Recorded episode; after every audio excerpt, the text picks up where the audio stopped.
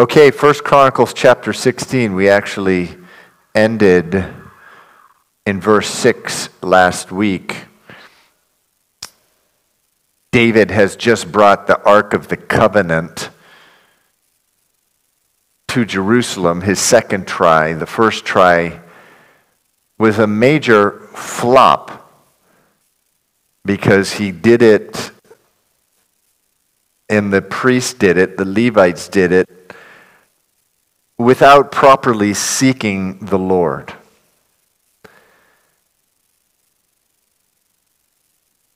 We're going to read tonight about another account of the prophet Nathan where he did something, he gave some advice without seeking the Lord. You know, anytime we read anything um, about David, we just have to place Tuesday night unless there was a big part, if not all of your heart, after the Lord's own heart. And the thing about David that is just so wonderful, and then we'll see it in Nathan tonight again, they started off doing something, was told by the Lord that it was wrong, and they just crucified the flesh. The Bible says that anyone who is Christ in Christ has crucified the flesh. And they went back and sucked it up and sucked up their pride and did the right thing. God is a God of second chances, and third and fourth and fifth and sixth and seventh and eighth. He, he, he really is. David's reign over the entire 12 tribes of Israel. First seven were just Judah and Benjamin in the south. And then, after bringing the Ark of the Covenant to Jerusalem, he has a worship concert. Verse 7, chapter 16 says, On that day, David first delivered this psalm into the hand of Asaph and his brethren to thank the Lord. And as I was just preparing it, I, I, I do strongly recommend that even though you've never written a song of your own to the Lord, can I encourage you to do that? That's what the Psalms are. And it doesn't, it doesn't, it can be just for you. You can write it and store it away, or you can write it and meditate on it and throw it away after a month when God gives you another one. I just, the Psalms are songs to the Lord.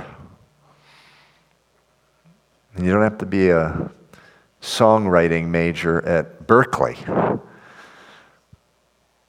We have a young man at our church. He's a songwriting major at Berklee. In order to write a song, David wrote Psalms. I remember reading years and years ago, I opened up this book, and the first thing I read in this book was there's no way that David uh, wrote the Psalms because he was a military man. Fortunately, by that time, I had enough education stuffed into my head that I realized that a lot of educational institutions, including the ones I went to, people had to write theses, thesis, whatever, in order to graduate. And at Christian seminaries, they have to come up with some new thing. You're not allowed to do a thesis that someone else has done. So this guy was just writing, and, and it was pure, pure speculation. He was a military man, yes, um, but he was also a Renaissance man. And by that I mean he was a great writer. He was a great understanding of writing, and he had a way with words. And uh, the Bible is very clear in this history book, the end of 2 Samuel, called him the sweet psalmist of Israel. It's what made him such an extraordinary guy. It's what made him a man after God's own heart. And yeah, he was a military man. That's why I think the guy is such an incredible stud. He's able to write songs, beautiful songs, and that's as much manly doing that, that's as manly doing that as going out to war. And that's who the Lord wants all of us to be. We shouldn't take away from manhood, manliness, the biblical idea that we should be out there fighting. And I'm not talking about physical fighting, but fighting against the devil, fighting against our flesh. But we should also include in manliness just having a wonderful heart of worship towards the Lord. So, this psalm here, which the first half is Psalm 105, the second half is Psalm 96, goes, says this Oh, give thanks to the Lord, call upon his name, make known his deeds among the people. So, if you wonder why at communion services and some other times we have a, time for people to get up here and make known the deeds of the Lord among the, the people, that's, we do that because the Bible tells us to do it right here, among other places. Make known his deeds among the peoples. Sing to him. Sing songs to him. Talk of all his wondrous works. You know, I was, uh, just a testimony of mine, I was so damaged and polluted by hardcore rock and roll in the late 70s, just really, really seriously wicked bands. That when I became a Christian, it, this odd thing, I just didn't know any better. It, I couldn't imagine singing ever being a good thing for someone. I really did. I remember thinking those thoughts. And when Steffi and I got started, I remember being in a Christian bookstore and there was this group, group a cappella and I said, well, there's no instruments on this. Maybe, maybe this, maybe I can deal with this. And it was just so wonderful and, and just learning to worship the Lord. I never knew anything about it growing up. My brother, younger brother, was the first one to be saved, and he used to listen to Christian music. Uh, I was like 17. He got saved when he was 16. And uh, he was the first one of my brothers to be saved, my younger brother, who's now a missionary. And uh, I remember my mother asking me, Hey, do you like any of Mark's songs? And I said, No, I don't like any song where I can't tell whether the person's singing to a woman or singing to God. That's what I thought. And that's a very worldly, uh, unregenerate way of thinking. It's a very worldly, unregenerate way of thinking. You will see during the Psalms that um, he, he just has this love, and in a different context, someone who just picked this up might be able to say, "Oh, here's someone uh, speaking to, uh, speaking, singing to a woman," but no, he's singing to the Lord. Verse 10 says, Glory in his holy name. Let the hearts of those rejoice who seek the Lord. Seek the Lord and his strength. Seek his face evermore. You know, uh, I, uh, about two or a couple months ago, I was, re- I was, reading two books at the same time. I'm still reading those books. Uh, one with one man, another with another man. One uh, one I'm just reading on my own, but right at the same time, there was almost a conversion, conversion, and, and, and both books are about deepening of the Christian life. One is about prayer, but the other one is just about uh, getting below the shallowness of Christianity. And both of them, within days of each other, of me reading uh, the different books, both brought up seeking the Lord needs to be intense. And, and we so desperately, so many times, want to be polite in our worship of the Lord. And, uh, but if there's not, if there's never an intensity there, and I say never, I'm not saying always, but if there's never an intensity there, something's wrong. And we should be praying, Lord, I, I don't want to fake this, Lord. I'm not feeling intense at all but be striving with the Lord to, to get to this place. Seek the Lord and his strength. Verse 11 Seek his face forevermore. Remember his marvelous works which he has done, his wonders, and the judgments of his mouth. O seed of Israel, his servant, you children of Jacob, his chosen ones. He is the Lord our God. His judgments are in all the earth. Remember his covenant forever, the word which he commanded for a thousand generations, the covenant which he made with Abraham and his oath to Isaac, and confirmed it to Jacob for a statute, to Israel for an everlasting covenant, saying, To you I will give the land of Canaan as the allotment of your inheritance when you were few in number, indeed very few and strangers in it. Interesting, really interesting here that he's quoting the book of Genesis, which was written, what? Something like 500 years before this? 500 years, something like that.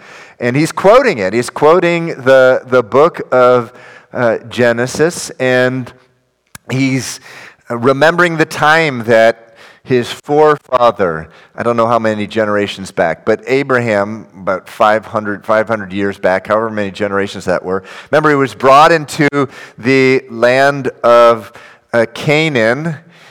He left the land of Ur, which is in Babylon, and went out to a place, Hebrews 11:8 says that he did not know, which by the way is what faith is. It's proceeding in the face of not knowing just trusting in the Lord that the Lord knows. And uh, he got there, he was with his nephew Lot. They, there was uh, the, I, guess, I think this, the, the, uh, the workers of Lot, the, uh, the shepherds of Lot were starting to bicker with the shepherds of Abraham.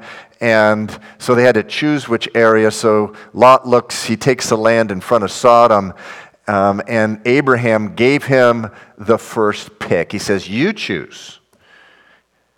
And then I'll, I'll take whatever you don't choose. So Lot choose, chose the best land, the most fertile land. And then Lot went off, and then the Lord said, Come up, come up to this high mountain, look everywhere, east, west, north, and south. In other words, including Lot's land. All of it's going to be yours. And that's what the Lord does, right? When we put Him first, we don't have to worry that, oh, someone else is going to take advantage of us and do a land grab or a money grab or whatever in our and and, and we're not going to be able to prosper. No the lord uh, the lord knows how to prosper his people but here um, david is remembering now he's he's he's king over all this land that was promised to his descendant abraham. And when abraham was just a few in number uh, just a few in number um, at the time. There's just, relatively speaking, a, a, a handful of, uh, of, of people with Abraham. And, but now it's an entire kingdom, and David is the king, and he's worshiping the Lord. I got to tell you, when God does a good work in your life, a landmark kind of uh, work, we're always supposed to be thanking the Lord, but really the first thing you do, give an offering of praise. Verse 20, it says, um, continuing on after Abraham, the Israelites, when they went from one nation to another, so they were drifting from one nation to another. You know, Jacob went down to Egypt and and from one kingdom to another people. He permitted no man to do them wrong. Yes, he rebuked kings for their sake, saying, Do not touch my anointed ones, and do my prophets no harm. And so David is recounting the history of Israel preserving the line of the Messiah, preserving the people of Israel, the, the, the, the, the people of God, preserving them. And I, I tell you, the Lord doesn't promise anyone they're, they're not going to be killed or taken away, but I really do believe when you are walking um, in the in the will of God and you're, you're in a life of prayer, there is a confidence there that the Lord is going to protect you. Uh, the, the Lord is, he says, Do not touch my, God said to the devil and to the enemies, Do not touch my anointed ones and do my prophets no harm. Did you ever wonder why, when Moses was speaking to Pharaoh, and he was speaking in such a direct way to Pharaoh, that Pharaoh just didn't kill him on the spot? He certainly did with many other people, right? They would thought nothing of human life. But you know, Moses, from time, you know, over and over uh, uh, uh, again, uh, wreaking havoc through prophecies, is God wreaking havoc, but through, through Moses' prophecies, and Moses would go right back into his presence, and Pharaoh didn't kill him. Why? Because God told his, to his heart, verse 22, he told to Pharaoh, Don't touch my anointed ones. To verse 23 Sing to the Lord, all the earth, proclaim the good news of his salvation from day to day. So every day, just singing in our heart to the Lord. Verse 24 Declare his glory among the nations, his wonder among all peoples. For the Lord is great and greatly to be praised. He is also to be feared above all gods. For all the gods of the people are idols, but the Lord made the heavens. Honor and majesty are before him, strength and gladness are in his place.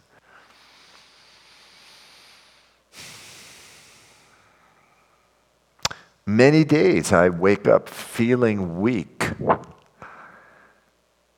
And I need to pursue the Lord in order to be strengthened. It says, strength and gladness are in his place, in the place where he resides. Many days I will wake up without joy.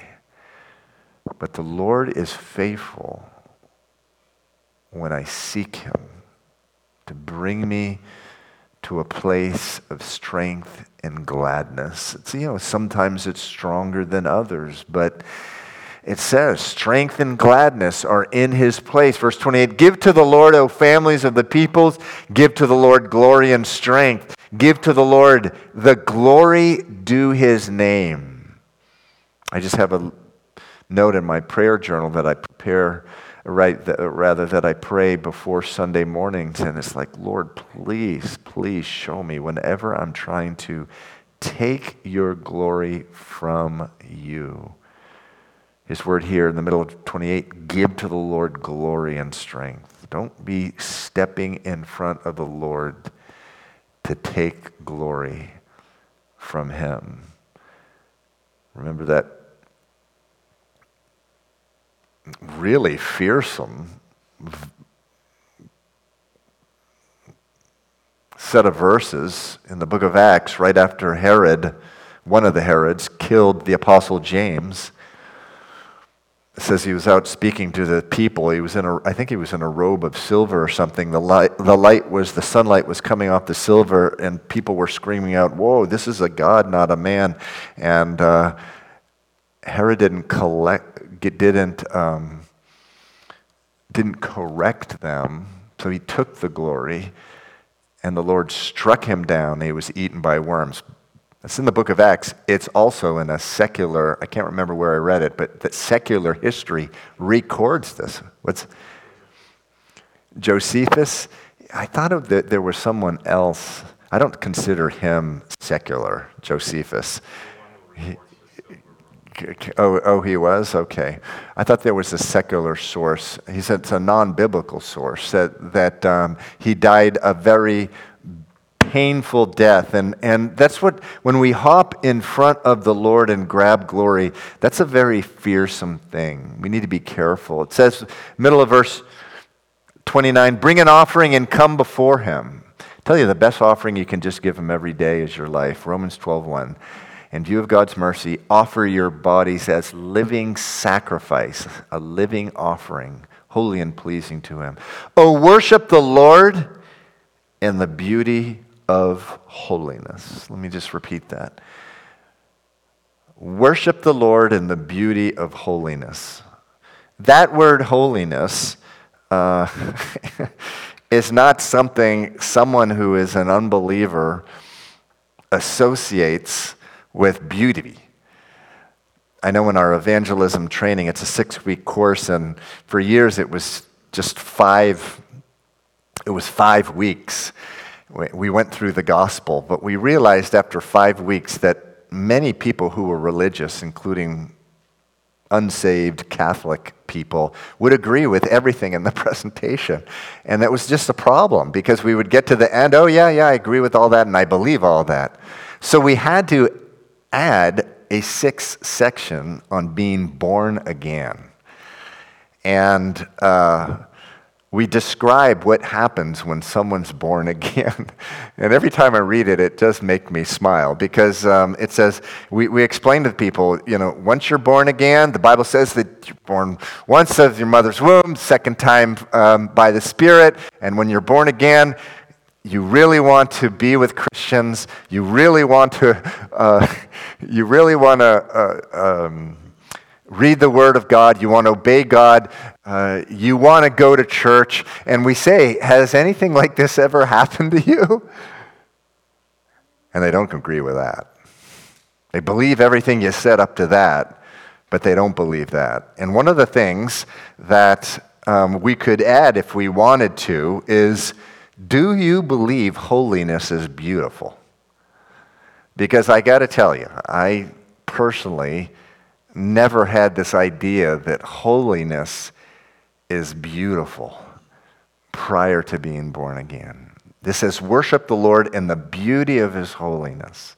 What is holy? Holy is anything you observe Jesus doing or being. That's holy. Tragically, we do grow up with thinking of holiness as exclusively moral excellence. Not lying not having sexual morality, not getting drunk and you know these kinds of things. Um, but that's just and, and that moral excellence is very beautiful. It's a beautiful thing. But it's just one of many things that make up holiness. Holy, holiness is anything any characteristic that jesus had including his joy Jesus says, I want you to have my joy. He was filled with joy, including love. Man, if a person is, does not love the Lord and love people, they're not holy. Humility, one of the most beautiful things, is meeting a humble person. I, I got to tell you, when I get around a person who is truly, truly humble, it is just so beautiful. I, I, I, would rather be in their presence than be in the Louvre or wherever. It's some famous um, art museum because it's just a beautiful thing. Uh, and it says, worship the Lord in the beauty of holiness. And, and this is what happens with a person who's regenerate.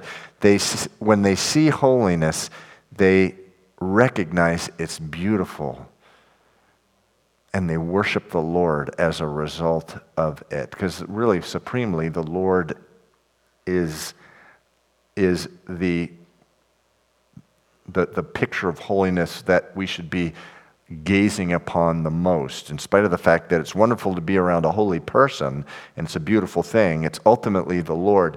Verse 30 Tremble before him, all the earth. The world also is firmly established, it shall not be moved. Let the heavens rejoice and let the earth be glad. Anyone hear that Mary Barrett song? Let the heavens rejoice and the earth be made glad. Anyone? Anyone. I, I know Sam's heard it, but he doesn't want to encourage me to sing anymore, so he doesn't want to say. But anyway, wonderful song by Mary Barrett. You can uh, maybe Google it. Uh, she went on to be with the Lord, but she was a wonderful, wonderful worship leader down in Florida at a Calvary Chapel in Merritt Island. Let the heavens rejoice and let the earth be glad. Let them say among the nations, The Lord reigns. Got to tell you that very, very, very simple truth that the Lord reigns. Man, if we not only believe that intellectually, but in our hearts, we'll have so much more peace. The Lord reigns, not R A I N S, but R E I G N S. He reigns, He's in control. That, I know I bring this example up all the time, but that boss that's driving you crazy. He reigns. He knows about it. He's, he, he, he, he, that boss is there because you're not spiritual and he wants to make you more spiritual. He's testing your spirituality when he brings these uh, people into your life that are so aggravating for you. Uh, he's not necessarily saying you're not spiritual. You're not at the spiritual place he wants you to be. That's why he sends people into our lives like that. Let the sea roar, verse 32, and all its fullness. Ah, I grew up on the ocean. I just love a roaring sea. There is nothing like that. That, that, that photo, that print of that lighthouse with some dude standing in front of the lighthouse and gigantic wave all around him. Anyone see that? I mean, it's like the most awesome picture. Let the sea roar in all its fullness. Let the field rejoice in all that is in it. Uh, you know, fields, uh, birds, mountains, rivers, they're all rejoicing, not because they have life in them, but because they are reflecting um, just the glory of the Lord. Verse 33 The trees of the wood shall rejoice before the Lord, for he is coming to judge the earth. There's a reference there to our Sunday morning subject, the second coming of Jesus Christ, where he comes to judge the earth. Again, eight times as many references, according to scholars or some, to the second coming than the first coming. And he, this is one of them. Verse 34 Oh, give thanks to the Lord, for he is good. His mercy endures forever. And say, Save us, O God of our salvation. Gather us together and deliver us from the Gentiles. It's interesting here, they have been de- delivered from the Gentiles, meaning the nations, but he is still encouraging people. We need to t- continue to do this because it's like the devil is stirred up whenever the kingdom is established. The devil is stirred up. We can't stop calling on the name of the Lord. Save us, O God, of our salvation. Verse 35. Gather us together, deliver us from the Gentiles, to give thanks to your holy name, to triumph in your praise. Blessed be the Lord God of Israel from everlasting to everlasting. I tell you, if you're not a Psalm junkie, I hope you become one. There is just nothing like going through the Psalms. It sounds corny. I believe it. A psalm a day will keep the devil away. And just make them a part of your life. Reading them as often as you can will really turn you into a worshiper.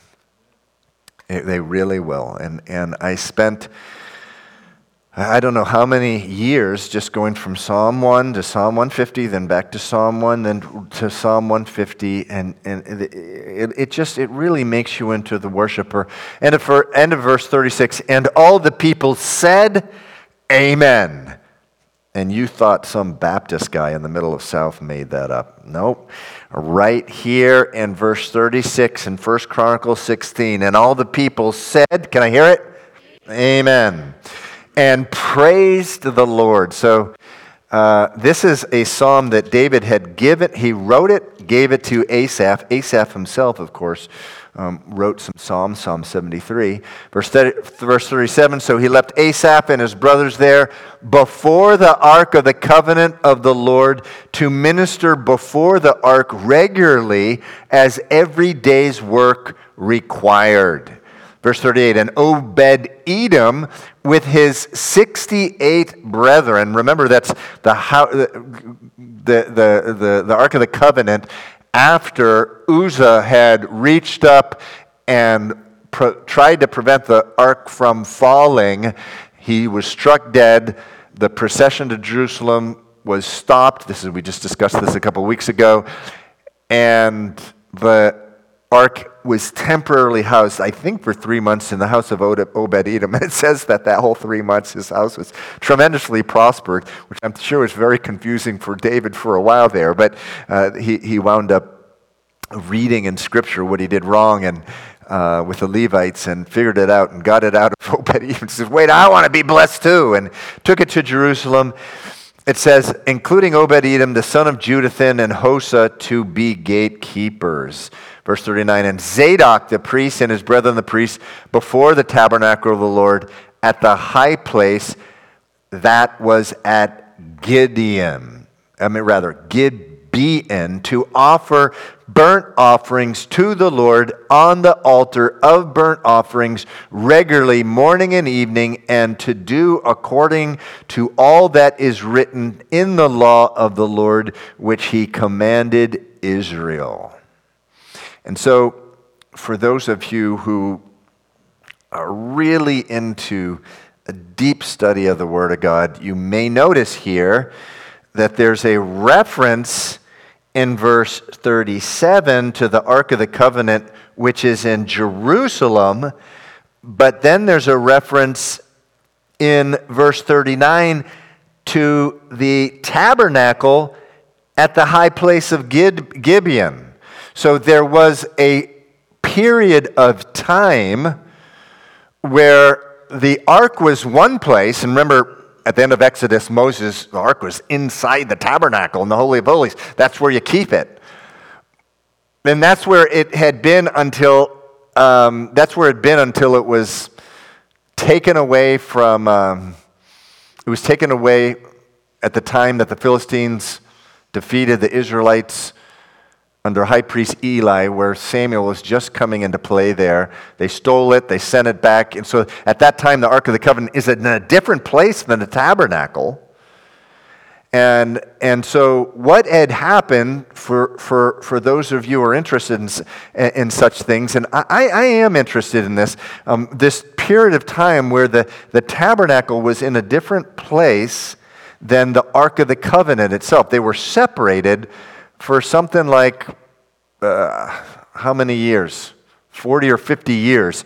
And, and um, so at one, the tabernacle itself, and that's the table of showbread, that's the altar of burnt offerings, that's the menorah, you know, with the lamp, the, the lights. That's in one place. In verse 39, it's in Gibeon, which is called a high place.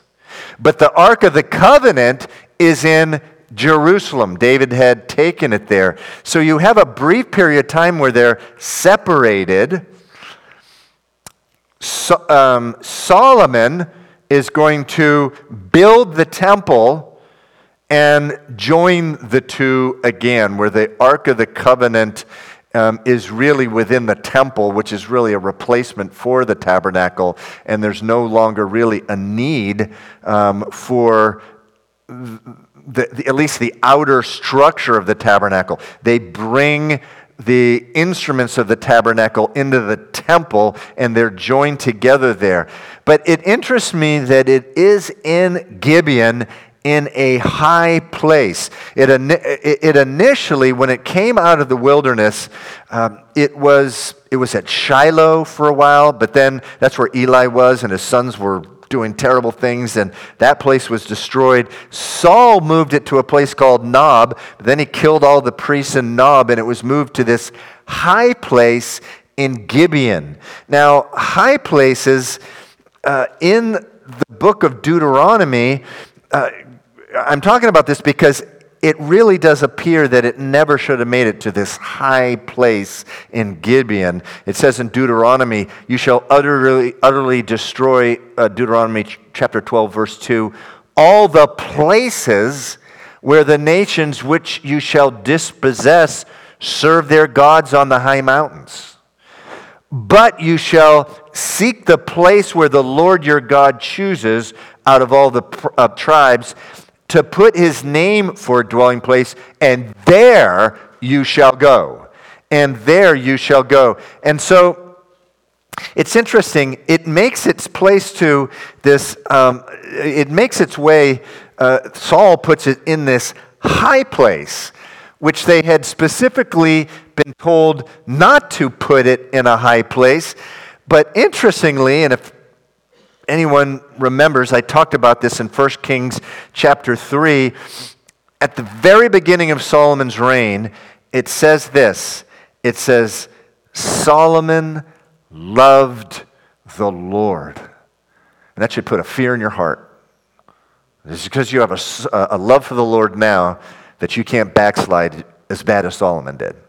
It says he loved the Lord. It also says the Lord loved him. And it says, verse 3 Solomon loved the Lord, um, walking in the statutes of his father David, 1 Kings chapter 3, verse 3, except that he sacrificed and burned incense at the high places. And then the next verse says that he went to Gibeon, the high place, and sacrificed there. And that night the Lord appeared to him in a dream and spoke to him in a dream just about the great things the Lord was going to do in his life. And, and what that tells me, it's, it's interesting because he wasn't, no one was, the tabernacle wasn't supposed to be in Gibeon. It was a high place. Makes it very clear in 1 Kings chapter 3, verse 3. But it's interesting to me that with the Ark of the Covenant, when they were carrying it in a carrying that ark where remember the presence of the lord is above the mercy seat. That's one holy thing the ark of the covenant. When they were carrying it in a pagan ox cart or, or a pagan like ox cart rather because they had made a new one. But they were only doing it really because the philistines had sent it back to israel in an ox cart. They said oh let's keep it in an ox cart. When someone touched it, Uzzah, he was immediately killed by the Lord. The Lord was really protecting his holiness there and said, Now this crosses the line. However, when Solomon and many others were offering sacrifices at a high place in Gibeon, the Lord had mercy. He had mercy. He actually spoke to David there at this place, the tabernacle should not have been. It was a high place, very specific. The very verse, the verse right before it says that God didn't like him sacrificing in high places. But what it shows me, and I mentioned this a couple months ago, is that the Lord can speak to people even in places where there's issues, such as the Roman Catholic Church. I've met many people who, who first heard from the Lord in in the Roman Catholic Church, in the tabernacle, where there's statues of Mary and other saints and idols. Lord spoke to them. But interestingly, it didn't last long, right? Because Solomon built the temple and brought all those instruments from the tabernacle into the temple. And no longer was there that place, that high place worship. And, and, and, and I share this with you mainly to say we do need to have two things. Number one, we need to praise God for the mercy that He has shown to us because some of you in this room have testimonies of God speaking to you in unholy places, like meeting you even in a place of serious sin. But He spoke to you there out of His mercy. And we also need to be careful just not to be too judgmental of others as well. And, and, and you know, who are, who are in, you know, denominations that we question a lot of, of, of what they do. We need to be careful because the Lord does speak to people um, in those places. But um, I believe he, He's calling them out of those places too, just like He did with Solomon. So two different places. Um, let's just go on to chapter 17 now, uh, it, it, where it's going to talk now about the temple. It says, Now it came to pass when David was dwelling in his house that David said to Nathan the prophet, See now, I dwell in a house of cedar, but the ark of the covenant of the Lord is under a tent curtain. He's thinking in a he's thinking in the manner of men here. It doesn't make sense to him that we're going to find out God's not bothered at all by this, but he's bothered by it. And so he, he says this to Nathan You know, I dwell in this incredible house of cedar, but the Ark of the Covenant's underneath a tent.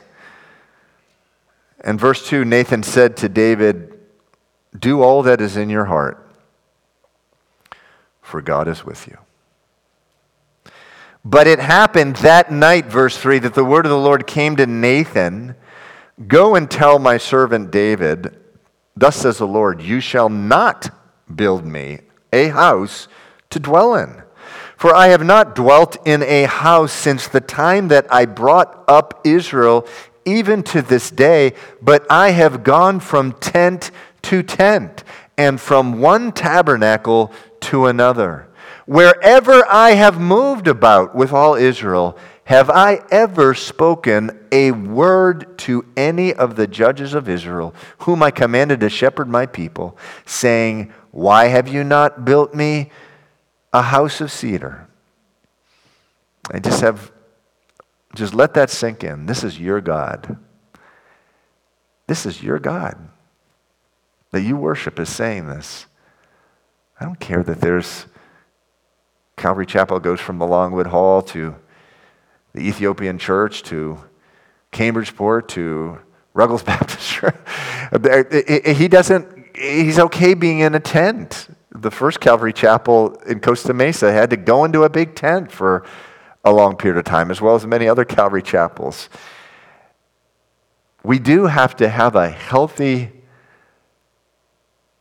caution and restraint about putting on God sort of human assumptions. You know, I know that he went on to build a temple which was extremely ornate, had gold all over the place, ivory, pomegranates carved out. But we really need to be careful about making too much of a building. I mean, I do have mixed feelings. I've been in the Vatican and Rome and, and, and other great cathedrals as well in Europe, but I really have mixed feelings about them because this isn't what God's about. This isn't what He's about, just this completely ornate type of thing. God's about being with His people. That's what He's about. That's what He was about when He was going in a tent from place to place to place. That is your God. That's who He is. He goes from tent to tent. Verse 7, this is a wonderful verse. Now, therefore, thus you, shall you say to my servant David, Thus says the Lord of hosts, I took you from the sheepfold, from following the sheep, to be ruler over my people Israel. This is a good one to type up, print, cut it out, and put it over your doorpost because he's done that with every one of you. He took you from the sheepfold, whatever it was. That being a shepherd was the least, it was the, I shouldn't say it, but like the scum of the earth, at least that was the perception of many people of shepherds. And now he's king. And he's done the same thing with you. He's done the same thing with you. He's taking you out of a lowly, lowly place. And he's made you a king. He's made you a son of a king, a co heir with Christ, adopted sons and daughters, princes, Verse 8, and I have been with you wherever you have gone, and have cut off all your enemies from before you, and have made an, you a name like the name of the great men who are on the earth. Moreover, verse 9, I will appoint a place for my people Israel, and will plant them, that they may dwell in a place of their own, and move no more. So there is a time from uh, stopping, going from place to place, and there was a time to establish the temple. Nor shall the sons of wickedness oppress them any more as previously, since the time that I commanded judges to be over my people Israel. Uh, so during the whole time of Judges, there's remember the book of Judges, they were just constantly being oppressed. And the Lord saying, No, I'm putting that to an end. Also, I will subdue all your enemies. Furthermore, I tell you that the Lord will build you a house, and it shall be when your days are fulfilled, meaning when you die, when you must go to be with your fathers, that I will set up your seed, meaning your, your son, your descendant after you, who will be um, of your sons, and I will establish his kingdom. Now, verse 12 and verse 14 are messianic prophecies, prophesying of Jesus' eternal kingdom. He shall build me a house, verse 12, and I will establish his throne forever. I will be his father, and he shall be my son. And I will not take my mercy away from him as I took it from him who was before you. I will establish him in my house and in my kingdom forever. And his throne shall be established forever forever. That is speaking of Jesus Christ. That's why they call Jesus the Son of David. That's why in Isaiah chapter 9, uh, verse 6, it says, For unto us a child is born, unto us a son is given and the government will be on his shoulder. And then verse 7 of Isaiah 9, it says, of, of, the increase of his government and peace, there will be no end upon the throne of David and over his kingdom. So, in the Old Testament, as well as the New, it was very clear that these verses here in 1 Chronicles chapter 17, which we also see in uh, 2 Samuel, are clearly establishing a line to the Messiah. In Luke chapter 1, when um, God, the angel, is rather is speaking to Mary, uh, he says to her, Behold, you will conceive in your womb and bring forth a son. He will be great. He will be called the Son of the Highest, and the Lord God will give him the throne of his father David. That is directly tied to the verses we are in tonight, where God tells David Verse 14 I will establish him in my house and in my kingdom forever, and his throne shall be established forever. This is well known at the time of the Jesus, where people are commonly referring to the Messiah as the Son of David. That's why these very verses we're reading, according to all these words, verse 15, according to all this vision, so Nathan spoke to David. Now, just a little word about Nathan. Back in verse um, uh, 1, remember, David's like, How can I be in a house and, and, and the Lord's underneath a tent, and Nathan says, Do all that is in your heart, for God is with you. And he was misrepresenting the Lord. God never told him to tell David that. What's the problem with what Nathan did? He didn't pray to God. He didn't go to the Lord and say, Hey, David's just asked me whether he should build you a temple. What should I tell him? No, he didn't. He didn't say that. He said, David, Go do everything that is in your heart. Why? It's such a great idea. I mean, it's just like last week when we saw that uh, David, uh, when he became king, the Philistines came out against him. And what did he do? He didn't say, I've won every single battle that I've ever fought. Therefore, I am going to go out. There's no need to pray. No, he inquired of the Lord. The Lord said, Go up and uh, defeat them. I've delivered you, them into, your, into, into my hand, into your hand. Then he defeats them. They come up again. What does he do? He again, he, he doesn't say, Well, I defeated them the first time. Obviously, it's a good idea. I need to go and do it, do it again. No, he, he asked, Lord, should I go up against them? He, the Lord said, What? What did he say? That's right. No, don't go up against them. Go up from behind them. Um, and, and so, so important because good ideas are not always God's ideas. And so, um, Nathan as David, as well, uh, uh, rather, David, when he took the ark up the first time, as well as Nathan here in chapter 17, they were man enough to eat their pride, say, I was wrong, I was foolish, I shouldn't have done, and they publicly make a public display of their humility, saying we need to do something a different way. We've been reading about um, the egg on the face of Nathan ever since, and I'm so glad because how many times have I given someone counsel as a pastor of this church, and then that same night the Lord's like, Hey, Steve, why did you tell him that? Why did you tell her that? And then I have to, you know, with my tail between my legs, go back to the person, you know, I, I shouldn't have told you that. But I'm so thankful to, to read that, that David and Nathan, these, these wonderful men of God, uh, were the same way.